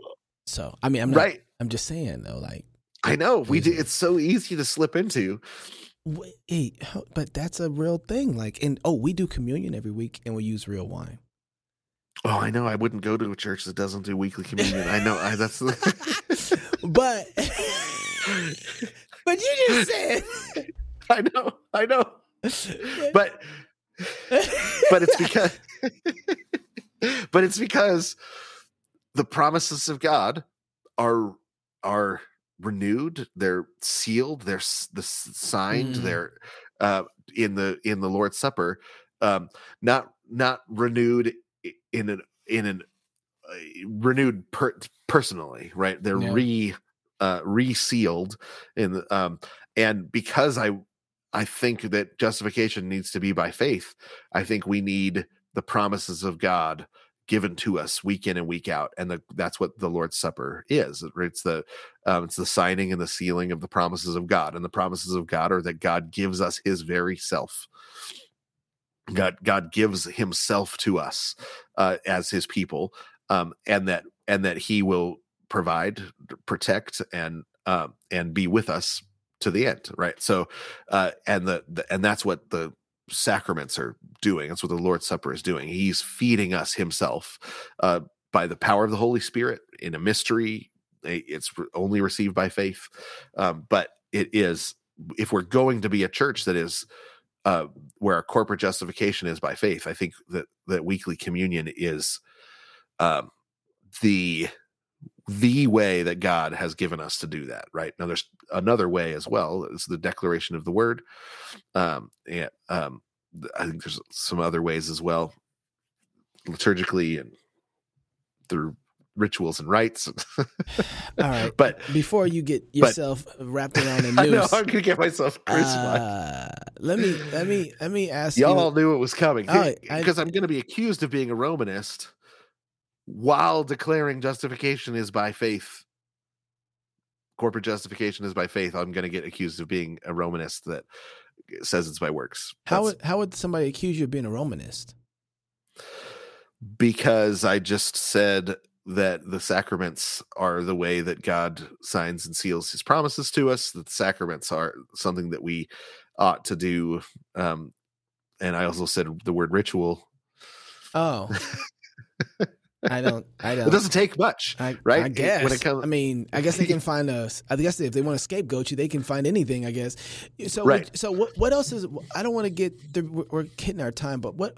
I don't want to get through anything else missed from Girard. I don't want to miss anything else from Girard. What else do we need to make sure we touch on? Well, so he so th- this i think the centrally important aspect right? So the the the if you can learn to see the mechanism of mimetic desire right then you can learn to resist it when you see it working poorly and you can learn to lean into it when you see it working well right? So um the and one of the things that, that Girard says, I think that's just the best, the most, you know, one of the best things he says is he says, when our, um, that when that Jesus comes, he doesn't come saying, he doesn't come speaking like a guru that says, imitate my desires Mm, right? And and you will be rescued and he and he gives a bunch of examples of gurus throughout history that come and say i will give you the desires that you should have um, and then you can and that will rescue you. And he says and then all of those gurus end up leading people to violence. And he gives a bunch of examples. Well um the w- he says jesus comes saying i'm here to do the will of my father. Follow me. Imitate me doing the will of my father right? So jesus says my desires are all from my father and then he and then we're called to get our desires from jesus right? Follow so he says it is the proper we see that it's the restored use or the intended use of the of mimetic desire.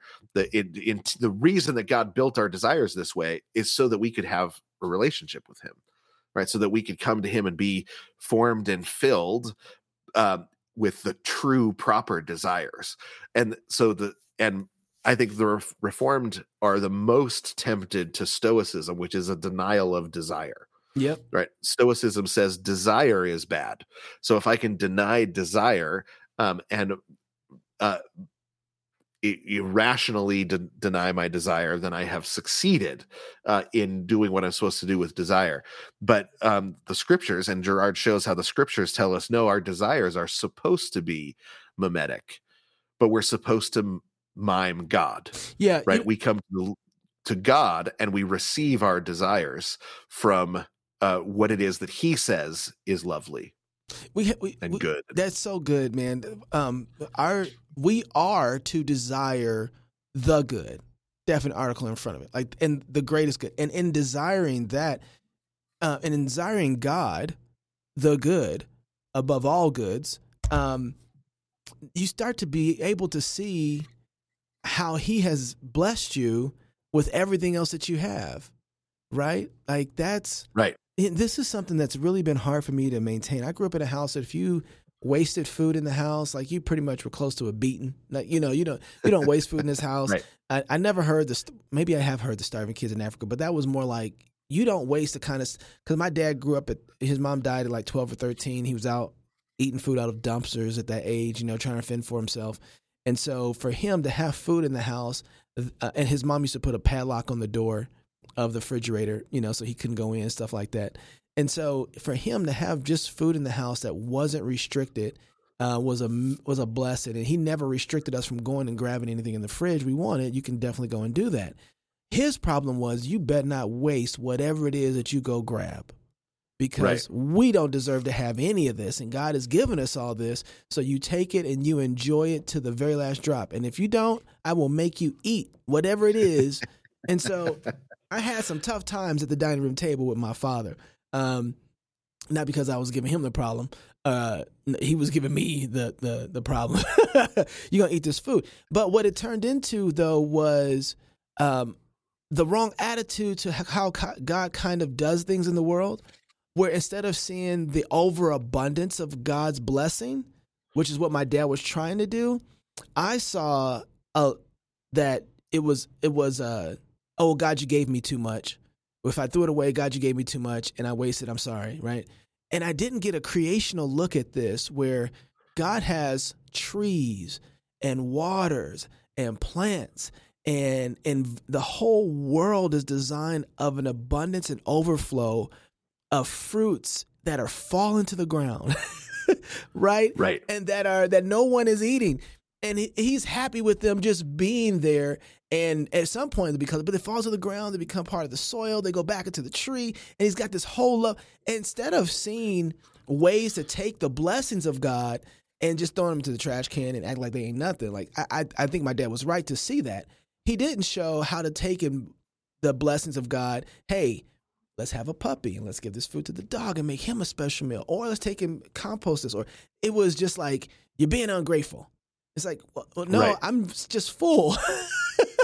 And and and and and instead of having a, a total view of god and his world i had a very limited one that has that i've you know worked through that whole time. And so i can't even believe i can't even remember why i'm bringing that. I think i'm just venting on like my childhood and like complications with that. But oh yeah, and seeing the world as an overabundance, uh, seeing the world as being extremely fruitful, and God isn't. God is God has a plan for how that abundance overflows into society, right? So that you learn to operate like that, you know. Um, right. Well, and, and yeah, and so that the that the mimetic desire when it is imitating God. Oh, that's what um, it was. Yes, yes. Doesn't end up with a limited view yes. because there the overabundance is a part of the way God built the world so that we don't have to covet. Right. right? The coveting never becomes necessary uh, in the way God built and intended the world. So um yeah, and I think that that I think is helpful a really helpful thing that Girard shows is it's the answer to stoicism that a lot of um, reform folks I think we need. I think we need help getting rid of our stoicism that thinks the solution to um, desiring the wrong thing is to not desire. Yep, that's right. So, yeah. Um, so, so that's really good. And then the other thing that, oh, go ahead. And was, then I guess I was going to ask one you, thing yeah, no, go ahead and do your other thing, and then you can answer this and that, which is how do we check our mimetic desires? You know, that's one of the things yeah. you talked about earlier. I really want to hit on. Yeah. So the but the other thing that he in the scapegoating mechanism, this is how he became a Christian because he was studying the scapegoating mechanism of mythology and um and ancient literature, and he'd never read the Bible, and then um, he was told, or he he just said, "Well, I I should." I'm going to go read the Bible and figure out that, you know, and just show that it's just like every other ancient literature. So he picks up the book of Job and the book of Job floors him because it's a, a it's a complete um, reversal and resistance to the scapegoating mechanism. Mm. Right. So they everybody keeps trying to scapegoat Job. Just admit you did something wrong. Right. Admit you did something wrong. Eh, they they're trying they're trying to get him to self con, to confess that he did something wrong so that they can blame all this stuff that's happening on him and he keeps saying i didn't do anything wrong i didn't do anything wrong then god shows up and justifies job he didn't do anything wrong Mm. right they and and it says in it it it's like throwing um a uh, uh you, like you've got a, a, a stump grinder and you throw a a, uh, a a dishwasher into it right? And it just destroys the the stump grinder right? It's and, and it stops the whole system. He he- he shows up that job job he, he said um it it was the anti scapegoating mechanism the ref, that when that when you try to scapegoat an innocent person and the innocent person refuses to admit to confess guilt it reveals the scapegoating mechanism Mm. and so he said the book of Job was unlike any other ancient literature he'd ever read. And so then he said, I got to read the rest of this thing. And he sh- and he goes he went through the whole Bible and showing that um or and, and seeing that it refute that there's this refusal um to allow the scapegoating mechanism to to r- work right? That people are constantly trying to scapegoat and the um but all throughout god thwarts the scapegoating mechanism of all throughout the old testament.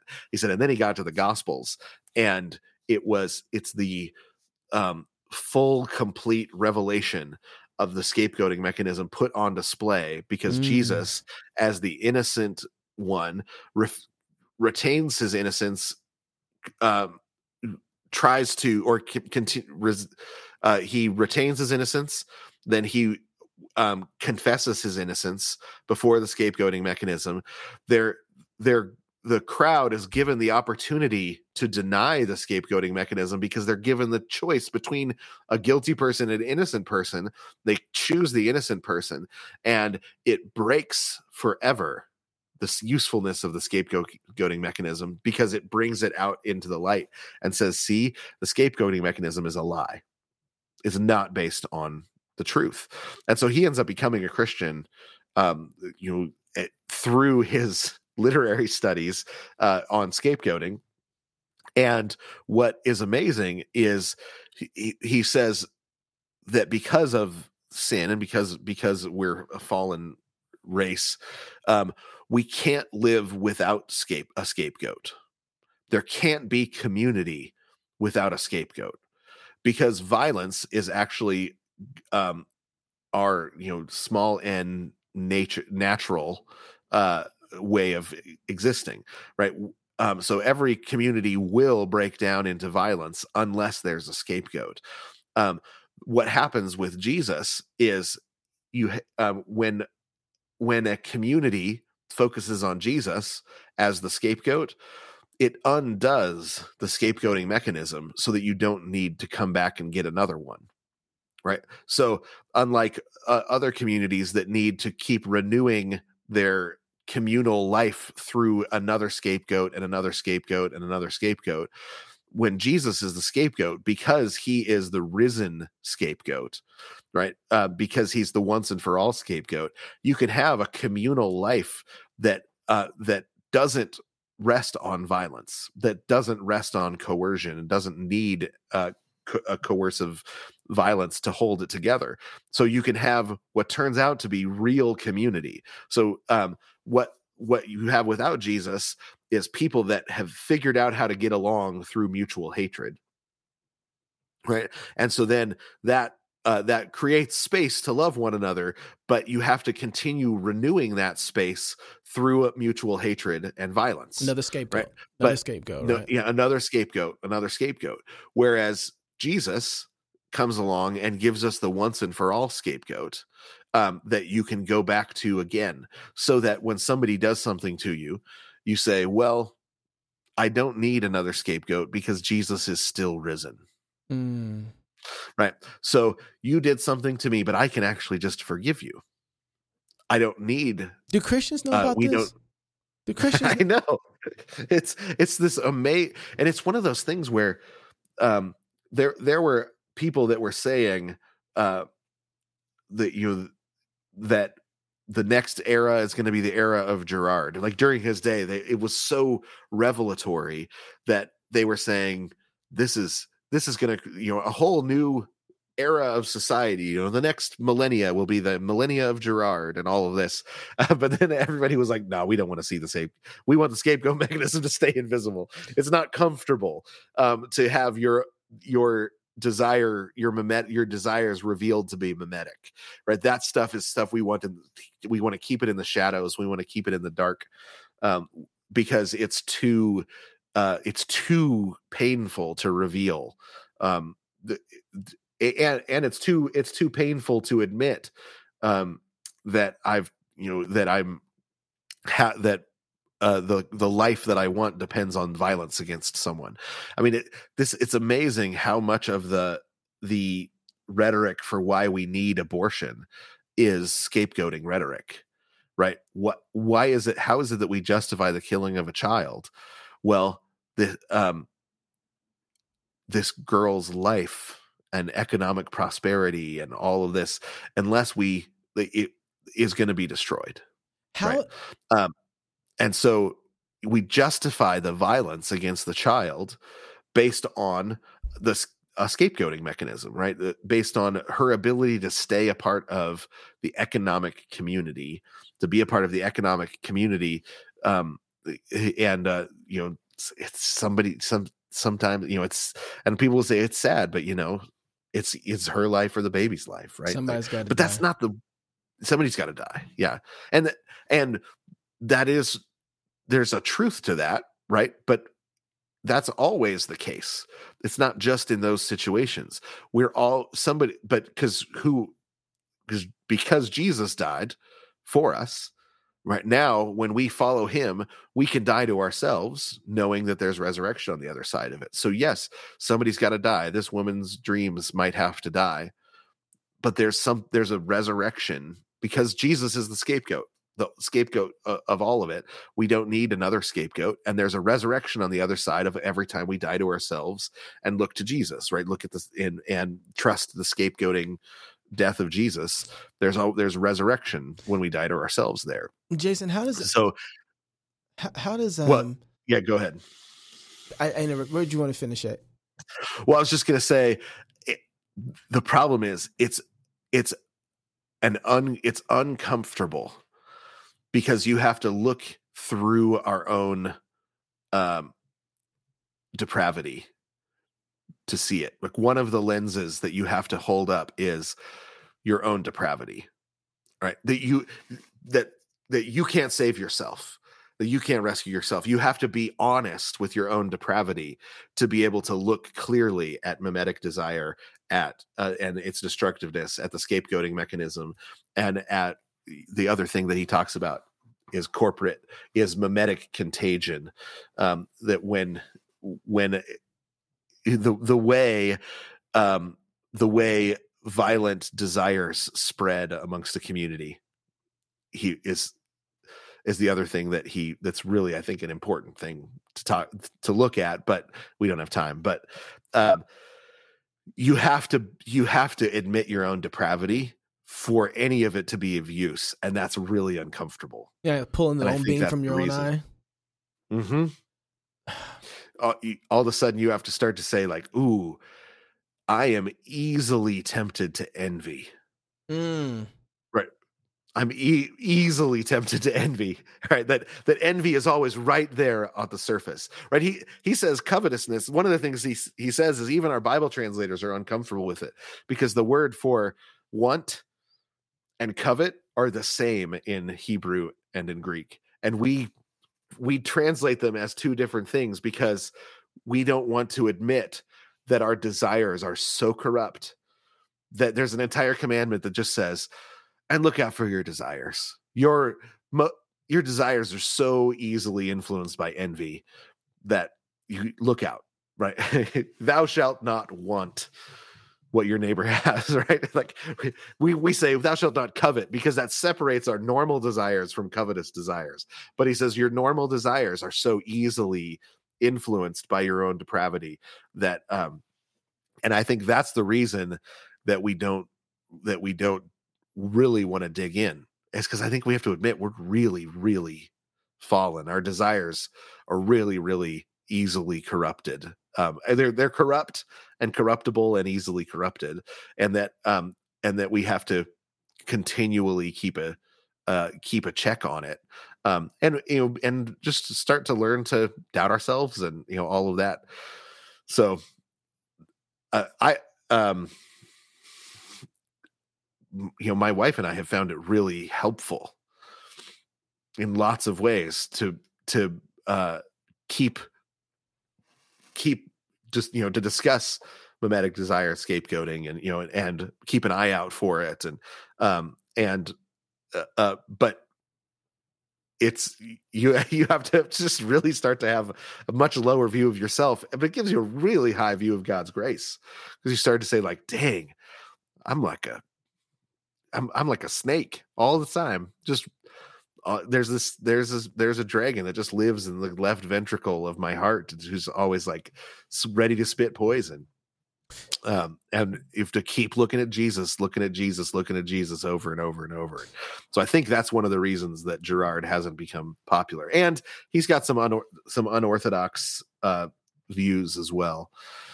That you know, because he he believes that um he doesn't believe Satan is personal, but he believes that possession by Satan is real. But Satan is yeah, so it's a very odd. He's got an odd view on Satan, um, and he, yeah. So there's he's he's got some unorthodoxies in there as well, um, but he's this he the stuff that he gets right is so helpful um and you can and he just he he loves the lord like there's no doubt about that. He's trying to work through um you know in a comparative religions way he's trying to work through some of the things um to show the superiority of of the bible to all other literature. Um and i think that that sometimes causes him to say let's make a comparison here that maybe is not a, the right comparison. And so but he's not doing theology it's all comparative literature so. All right we gotta end. Um and right when i was about yeah. to ask you the question of like how does mimetic desires work in stuff like guy benson and and supposed um person that they says he's married to ad- adopting a child from um, I, yeah. Oh oh you want to know why homosexuality comes to the top when the violence uh, of mimetic desire right goes up because that's is that what you mean because yeah. that is yeah so um because so it, it, this happens every time throughout history right one of the things that happens is as mimetic desire um, gets he, as uh, mimetic contagion, which is the desire for violence, um, begins to to spread through a community, homosexuality always like bubbles right to the top mm. right, every time throughout yeah. history.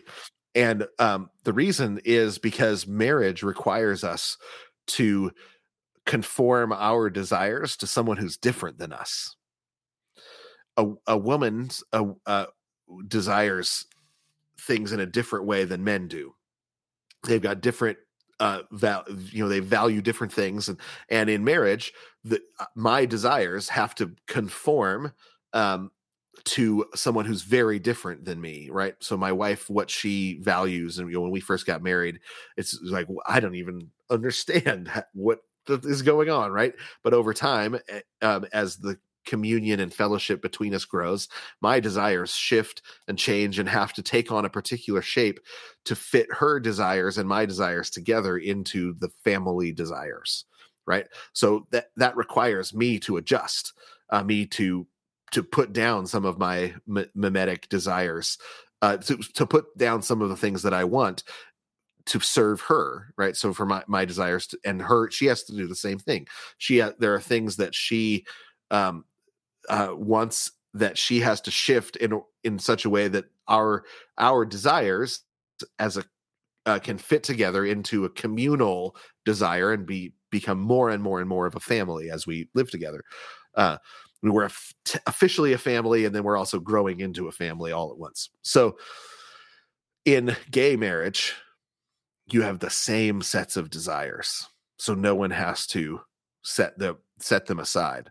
So in a gay relationships you don't have uh, you don't have to set aside your um you you don't have to adjust your mimesis at all because you want the same things. You want the same things in the same way.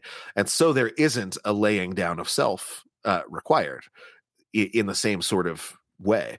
And um, the so it doesn't have a way uh, of diffusing and limiting violence the way a man and woman relationship does right um, you go off and you have you know you're you go off to work and there's something hard at work and you get and it's difficult and you come home and um you walk in and you can't treat your wife the same way you treat a male coworker or it goes wrong. And so you have to say oh wait okay now i'm home.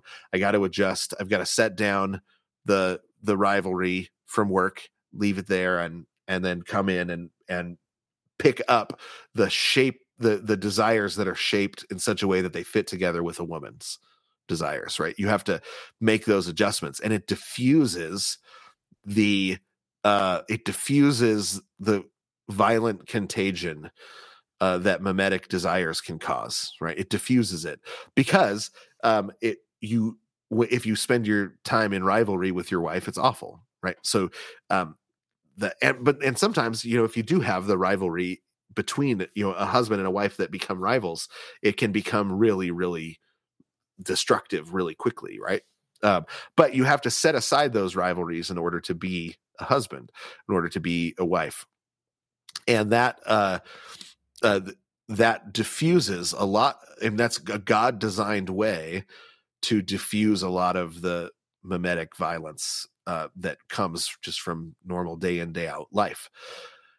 Gay marriage ha- does does not have that effect and so it rises to the top and becomes the ideal in a in a society that has given itself over to the contagion of mimetic violence